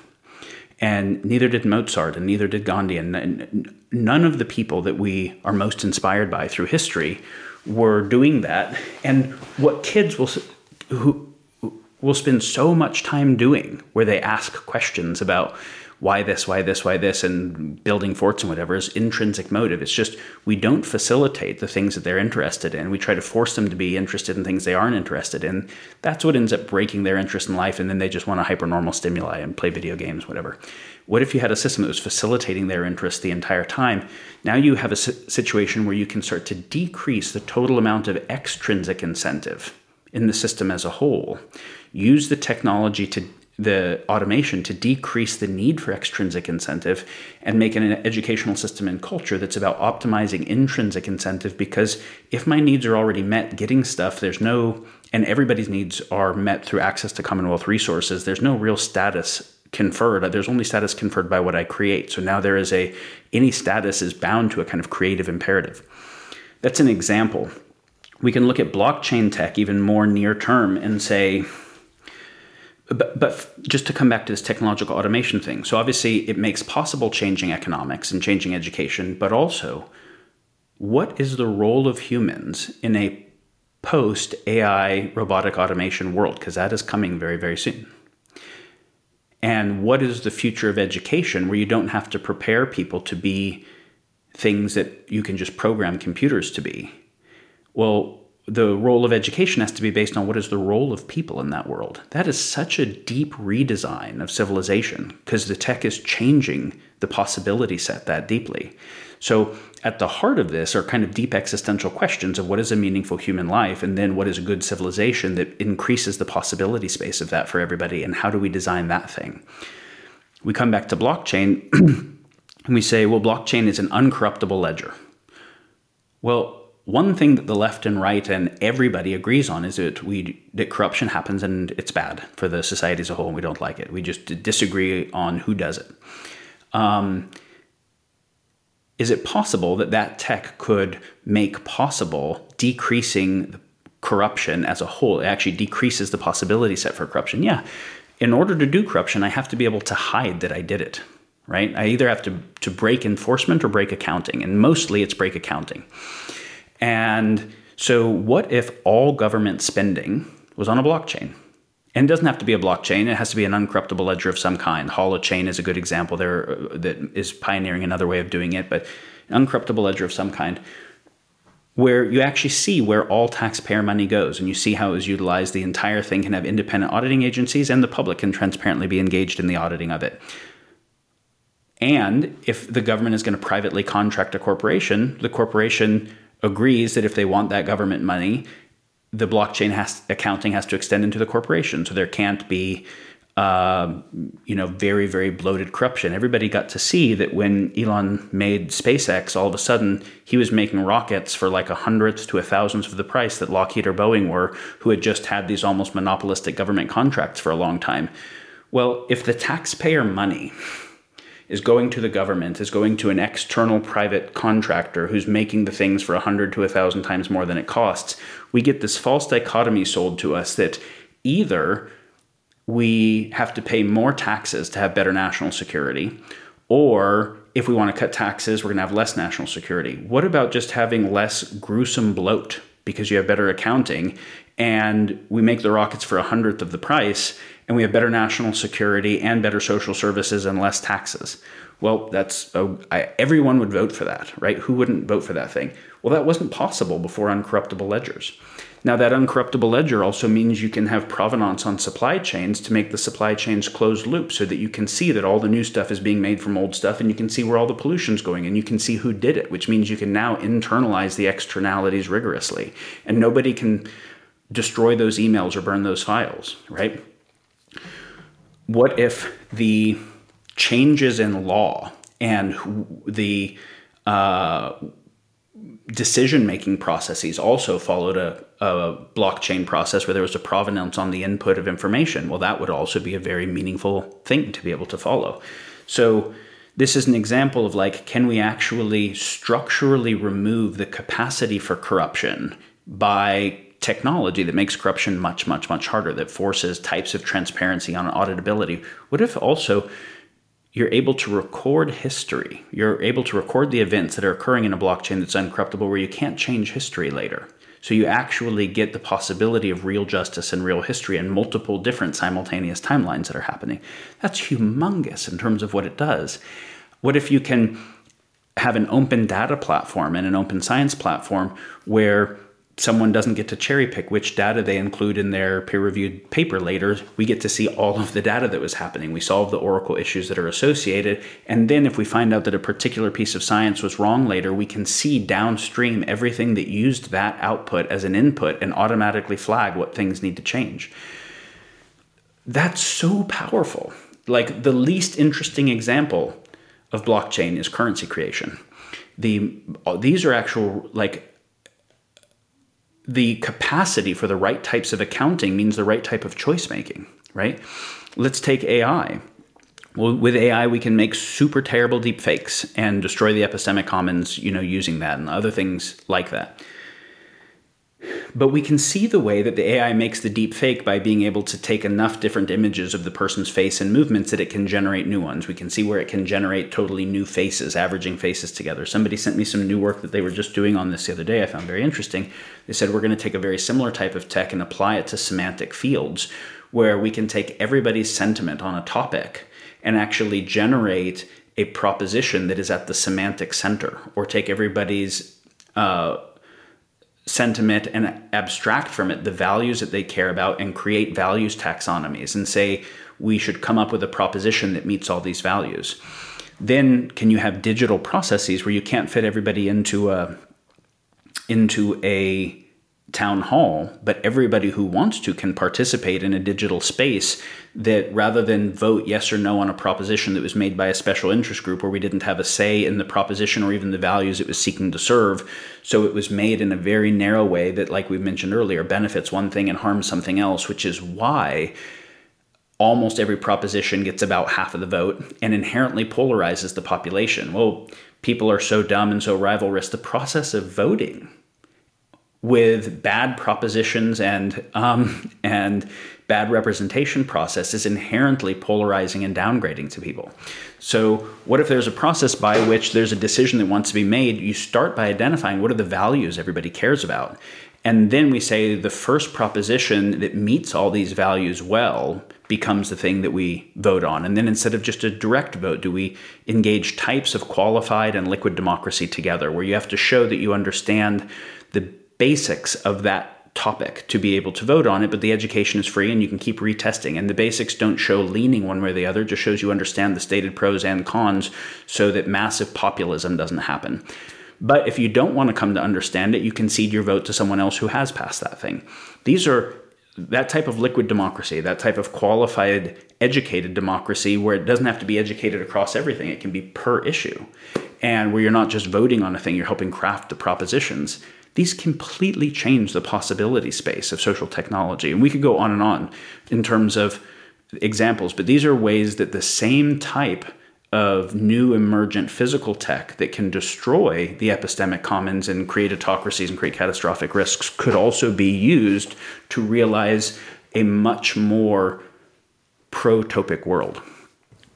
So I, I love so many of those examples, and I especially on the blockchain and corruption one because I think, as you said, something that the left and the right can both agree on is that our systems are not really functional, and there's definitely corruption uh, and defection going on. And uh, just to add to your example, imagine if citizens could even earn money by spotting inefficiencies or corruption in that in, in that transparent ledger, so that we actually have a system that is actually um, uh, profiting by getting more and more efficient over time and actually better serving the needs of the people and having less and less corruption. And so there's actually more trust and faith. And that's actually a kind of digital society that when you look at, uh, let's say, the closed uh, China's digital authoritarian society, and you look at this open one that's actually operating more for the people with more transparency, with more efficiencies, you get more uh, SpaceX, Elon Musk type cheap uh, ways of sending rockets to the moon and becoming a multiplanetary civilization, as opposed to more bloat and more mega monopolies, uh, defense contractors that are not taking us to where we need to go. Uh, that's just an inspiring vision, and I just I hope people listen to what you shared and, and kind of go back because there's a lot of different aspects there. I think the question on many people's mind right now is going to be. Uh, how do we get from where we are to uh, the world that you're talking about? What are the steps that are in between? Obviously, I don't know. Uh, nobody knows. There's gonna like which projects emerge and first and start really making success. That there's a lot of different possible paths. Uh, I can say some of the things that could happen and some of the things that I think need to happen. Um, so we take all the catastrophic risks that exponential tech makes possible and the dystopic attractors and we say okay so we need to solve all those problems but we're not doing really good at solving those problems right now so our problem solving processes need upgraded and that means new institutions and when we say institution, we usually think of a pretty centralized thing. And with things like decentralized governance emerging, the institution might be a decentralized one, but it's uh, individual people aren't going to solve all of that, right? So it's new institutions, centralized and decentralized, that have the right capacities to solve these types of problems need to come about. All right, well, who develops those institutions and who empowers them? And this is where the democratic idea of the power of government coming from the consent of the governed is a, one of the key ideas to what we would think of as the values of an open society. Let's say that there's a small number of people who think we understand these problems, we understand the solutions that must happen, everybody else doesn't get it, so we're going to make this thing happen, and because we have the power, we can just kind of implement it by force. And so uh, that becomes its own dystopia, right? And implement it by force might be well, the people think they need to be free, so we'll implement it by attention hijacking them so that they participate with it or don't even realize that it's happening and they just keep doing whatever's next. Um, the cultural element, why we talk about the need for a new cultural enlightenment, is of course, when we look at like the founding of the US, we can see all that was super wrong with it, right? I mean, just to mention like how when Churchill said democracy was the worst form of government ever, save for all the other forms. Um, there's when when Socrates talked about in uh, in the Republic when Plato was discussing it why democracy was a dreadful idea. Uh, the arguments are good arguments, right? Like, do you want people who understand seafaring to man the boat or just the general population who knows nothing about it to man the boat? Well, that's not a very good idea. Do you want the general population that knows nothing about it to build the NASA rocket? Or do you want people that know what they're doing? Well, why would we think people who have no idea what they're doing are going to be good at figuring out how a civilization should be run? What should our nuclear first strike policy should be? How should we deal with the stability of the energy grid against Carrington events? And so what does it take to have a population educated enough? And yet, then if we say, okay, but then the other problem is if we say the people are too un- uneducated and maybe too irrational and rivalrous to be able to hold that power, so it needs to be held by some, how do we ensure non corruption and who is a trustworthy authority to be able to hold that power and not have vested interest mess it up? And so this is why I think it was a Jefferson quote of. Uh, the ultimate depository of the power must be the people. And if we think the people too uneducated and unenlightened to be able to hold that power, we must do everything we can to seek to educate and enlighten them, not think that there is any other safe depository. And so, even with that, we take the the U.S. formation, and you've got some founders who had read most of the books of the time right? Read most of the books of philosophy, knew the history of the Magna Carta and the Treaty of the Forest and all these kinds of things, thought and talked deeply, spent many years, were willing to die fighting a revolutionary war, were not going along with winning at the current system, but really trying to do a fundamentally different thing to develop a new system. Not everybody who was participating in the US was doing that thing. They weren't all doing systems architecture, right?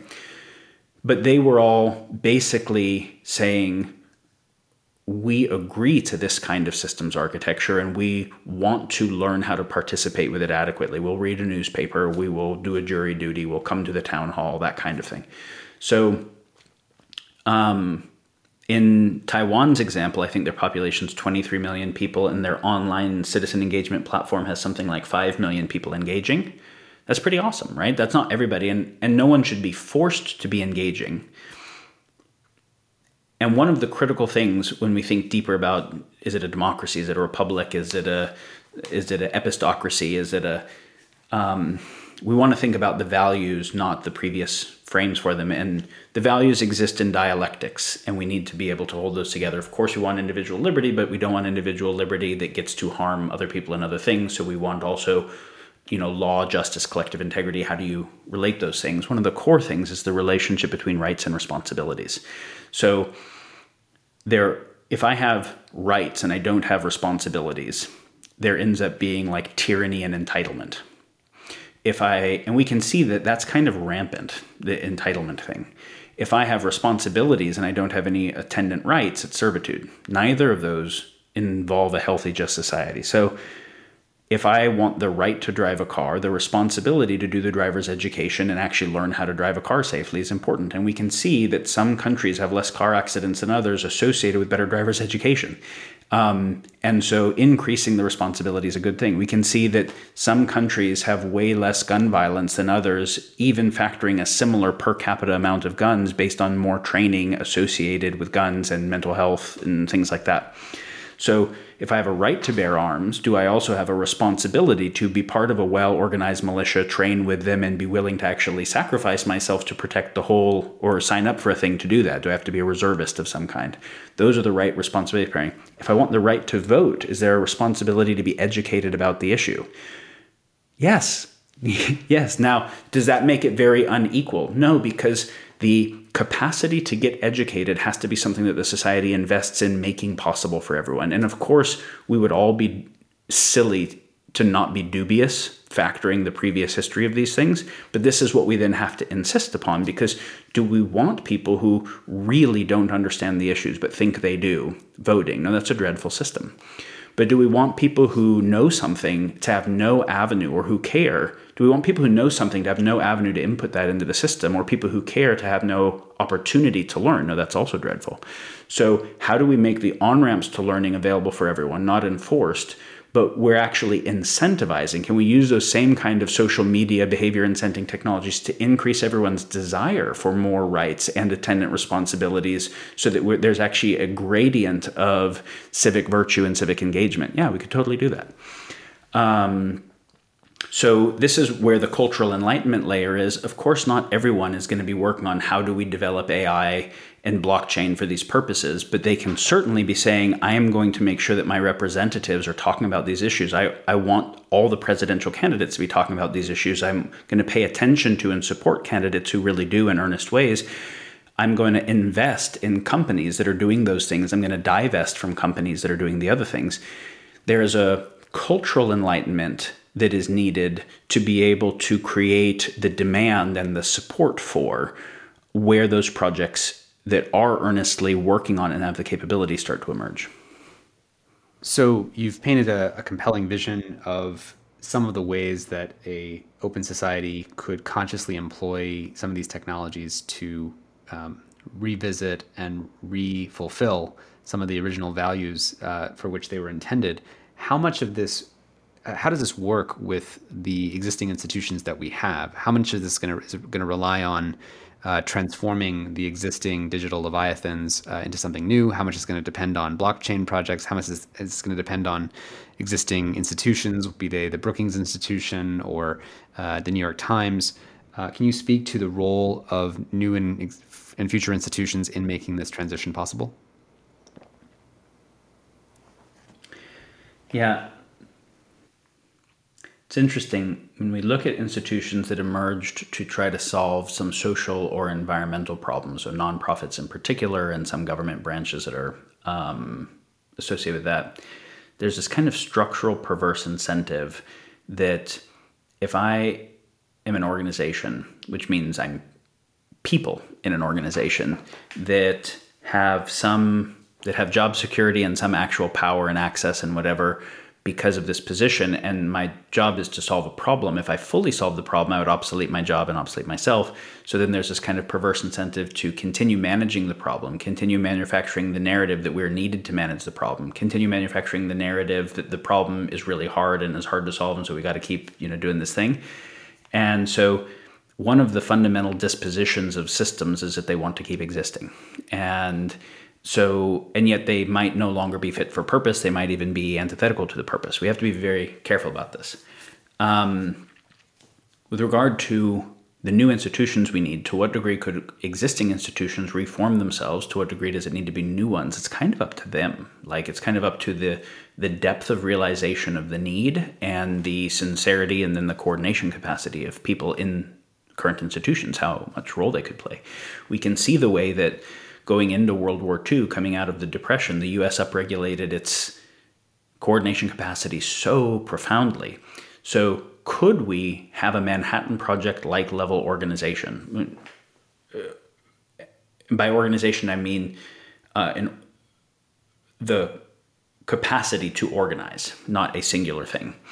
um, that was oriented to how do we instantiate the next model of civilization? How do we instantiate the next model of social systems and social technologies? What is the future of education? What's the future of economics? What's the future of uh, the fourth estate, of law, etc., that are that fulfill the values that are meaningful and are anti-fragile in the presence of the current technologies and that can actually compete with the other applications of those technologies towards things that serve different values and or aren't anti-fragile um, i would love to see the us make that a central imperative manhattan project level to be able to do that not just how do we create a more powerful military but how do we create a more powerful a healthier fundamentally a healthier society that upregulates and engages collective intelligence in its own problem solving and innovation better. I would like to see lots of countries do that. I think there are countries that uh, did not yet transition to democracy, are interested in it, and could completely bypass the industrial era democracies and go directly to better systems. I think networks of small countries, you see what Taiwan is doing, Estonia is trying to do some interesting things. I think networks of small countries could start sharing best practices and sharing resources so they don't all have to develop the stuff from scratch, which could start to lead to coalitions of countries like the EU saying, let's do some fundamentally better things. I think it will happen also not at the level of nation states where like decentralized groups, blockchain type groups say, all right, let's really earnestly take on what these primary problems are and work on developing these solutions and these capacities. Uh, for the tech companies to do so would be very hard because while it could be still uh, profitable long term, it would not be profit maximizing short term relative to the current thing they're doing. As we said, winning at the current game and building a new game are different things. And winning at a current game that's self terminating is a very short sighted thing to want to keep doing. So if Facebook or Google or whatever were to cut its ad model, it would have a hard time being able to meet its fiduciary responsibility to shareholders a different way. But could it, in conjunction with a uh, participatory government regulatory process that wanted to help change its fiduciary responsibility, um, where it became more of a social utility, start to actually redirect its technology and redirect its decision making process. Yeah, it could. That'd be super interesting. Um, so I would like to see, as we mentioned earlier, I'd like to see the UN recognize that the level of progress that it has made at the Sustainable Development Goals, nuclear deproliferation, and other types of international things like um, economic equality globally writ large and uh, preventing arms races and tragedy of the commons that while it hasn't done nothing what it's doing is not converge it's it's not adequate it's not converging on eventually solving the problem set. It needs not just more of that approach it needs a different approach and so to say, okay, well, clearly we don't know how to facilitate coordination of global problems well enough. So let's have a, the superseding focus be innovation towards better methods of global coordination. That becomes our new number one goal because we know we only get all the other goals if we get that. And you can see that during World War II, when we had to crack the Enigma machine and figure out computation and whatever, we got Turing, we got von Neumann, we got all of the smartest people from countries all around the world engaged in solving those problems. I would like to see the US, the UN, I would like to see other countries, and I'd like to see private sector taking seriously the actual problemscape we have and innovating not for just short term advantage or narrow in group advantage, but for long term advantage of the whole. How do we, since we have global effect, how do we build global coordination adequate to what is needed? To me that has to become the central zeitgeist and and whatever groups figure out how to do it effectively will be the groups that can direct the future and I know that this is the work that you are working towards with the Consilience Project. Do you want to talk uh, just about how you are working towards that with uh, with your work and, and how we're collaborating? Yeah, I mean we're we're at the very very beginning. The Consilience Project has a site up that is not even a beta yet, just because we, in in just starting, wanted to um, you know work on building stuff in association with thinking. But uh, this talk is very central. This conversation you and I are having is very central to the aims of the Consilience Project, which is We're wanting to inspire, inform, and help direct a innovation zeitgeist where the many different problems of the world start to get seen in terms of having interconnectivity and underlying drivers. And that the forcing function of the power of exponential tech is taken seriously, that says in order to become good stewards of that requires evolutions of both our social systems and our culture. The wisdom to be able to guide that power, a recoupling, right, of wisdom and power in that adequate to what is needed. So, how do we innovate in culture, the development of people? And how do we innovate in the social systems, the advancement of our coordination, both employing the exponential tech and being able to rightly guide it? And so we have a really great team of people that are doing research and writing basically the types of things we're talking about here in more depth explaining what is the role of the various social systems like what is the role of education to any society help understand fundamentally what that is understand why there is a particularly higher educational threshold for open societies where people need to participate not just in the market but in governance. Understand how that has been disrupted by the emerging tech and will be disrupted further by things like technological automation. And then envision what is the future of education adequate to an open society in a world that has the technology that's emerging and we don't necessarily know what the answer is but we know examples and we know criteria. So then it's like innovate in this area and make sure you factor these criteria. And the same thing with the fourth estate the same thing with law the same thing with economics. And so the goal is not how do we take some small group of people to build the future. It's how do we help get what the criteria of a viable future must be. And if people disagree, awesome, publicly disagree and have the conversation now. But if we get to put out those design constraints, someone says, no, we think it's other ones, at least now the center of culture starts to be thinking about the most pressing issues in fundamental ways and how to think about them appropriately and how to approach them appropriately. So fundamentally, our goal is supporting an increased cultural understanding of the nature of the problems that we face, a clearer understanding rather than just there's lots of problems and it's overwhelming and it's a bummer. And so either some very narrow action on some very narrow part of it makes sense, which is most of activism, or just nihilism. We want to be able to say, actually, because there are underlying drivers, there is actually a possibility to resolve these things. It does require the fullness of our capacity applied to it and with the fullness of our capacity. So it's not a given, but with the fullness of our capacity applied to it, there is actually a path forward. And uh, so we're writing these papers that basically would be kind of like a, a meta curriculum for people who want to be engaged in designing the future. And some of them have to do with current public culture and how to be able to change patterns of public culture that lead to better conversation, better sense making, better meaning making, and choice making, so that there's an on ramp into higher quality conversations, meaning higher quality process of conversation. And then some of them are things like what are the design criteria of the future social systems and how could we, how could we build those things? Then not everybody will read those. Uh, some people who have the ability to help start building them will.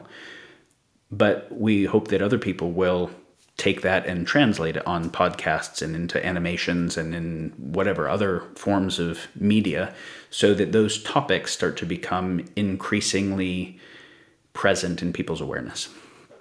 Then, of course, the next part is what groups start emerging wanting to address those, and what can we do to help facilitate good solutions in those groups. And this is where, you know, you and I, uh, I've learned a lot from you about the the social media issues in particular and how central they are to the breakdown of sense making because obviously without good shared sense making there is no possibility for emergent order. You either just get chaos or you have to have imposed order. If you want emergent order that means emergent good choice making that means emergent good sense making and so, you know, we we've learned a lot and discussed these things for a long time. And obviously, also not just you and I. There's a whole network of people that we're connected to that have been thinking deeply about these things, and that we continue to um, try to think about what adequate solutions could look like. And uh, I think what CHT did with the social dilemma took one really critical part of this meta crisis into popular attention, maybe in a more powerful way than I have seen done otherwise. Because as big a deal as getting climate change in public attention is, it's not clear that climate change is something that is making that is driving the underlying basis of all the problems, but a breakdown in sense making and a control of patterns of human behavior that kind of downgrade people like, oh, wow, that really does make all these other things worse. So I see that as a as a very powerful and personal on ramp for those who are interested to be able to come into this deeper conversation. And some some of them, it'll simply help them be like, okay, now I know what I was intuitively feeling. Somebody's put it into words, and I at least feel more oriented. And that's the extent because they don't necessarily have the ability to build new blockchain systems or whatever it is. And they should be doing the nursing or education or whatever really other important social value they're doing. Some people will be able to say, This actually really resonates. I can translate this to other audiences uh, and get more people engaged. And some people say, I can actually start innovating and working with this stuff. And all of those are good. Yeah, I I agree, and I, I think what we've essentially been outlining here, and you sort of hit it at the end, um, is going back to the the Charles Kettering quote, which I learned from you, uh, and I've learned so many things from you over the years, uh, uh, which is that a problem not fully understood is unsolvable, and a problem that is fully understood is half solved. And I just want to maybe leave our listeners with that, which is um, I think people can look at the long litany of problems and feel overwhelmed or get to despair in a hurry, I think is your phrase for it. And um, I think that when you understand the core generator functions for what is driving so many of these problems to happen simultaneously, uh, there's a, a different and more empowering relationship to that. And you've actually offered a vision for how technology can be consciously employed, these new technologies can be consciously employed in ways that should feel inspiring and exciting. I mean, I want that transparent blockchain on a budget for every country in the world. And we can see examples like Estonia and Taiwan moving in this direction already. And we can see Taiwan uh, building some of the technologies you mentioned to identify propositions of shared values between citizens who want to vote collectively on something that previously would have driven up more polarization. So we're seeing this, this thing emerging. And I think what we need is to sort of have this be seen as uh, a necessary uh, upgrade to. Uh, let me do that again. I think we need to see this as not just an upgrade, but but the the kind of cultural enlightenment that you speak of that so many different actors are in, in a sense already working on. Uh, you know, we, we used to have this phrase that everyone is on the same team, they just don't know it yet. And uh, once you understand the, I think degree to which we are in trouble if we do not uh, get our heads around this and, and identify the kind of core generator functions that we need to be addressing.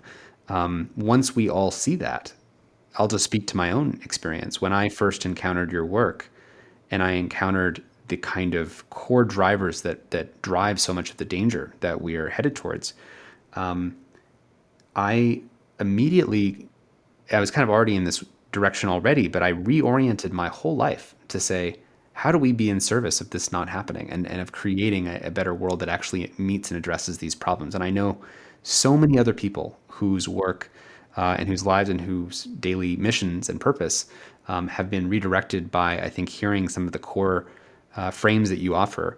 Uh, and who I hope, and who are, you know, many of whom are, are already working on active projects to, to deal with this, and those who are not are supporting in other ways.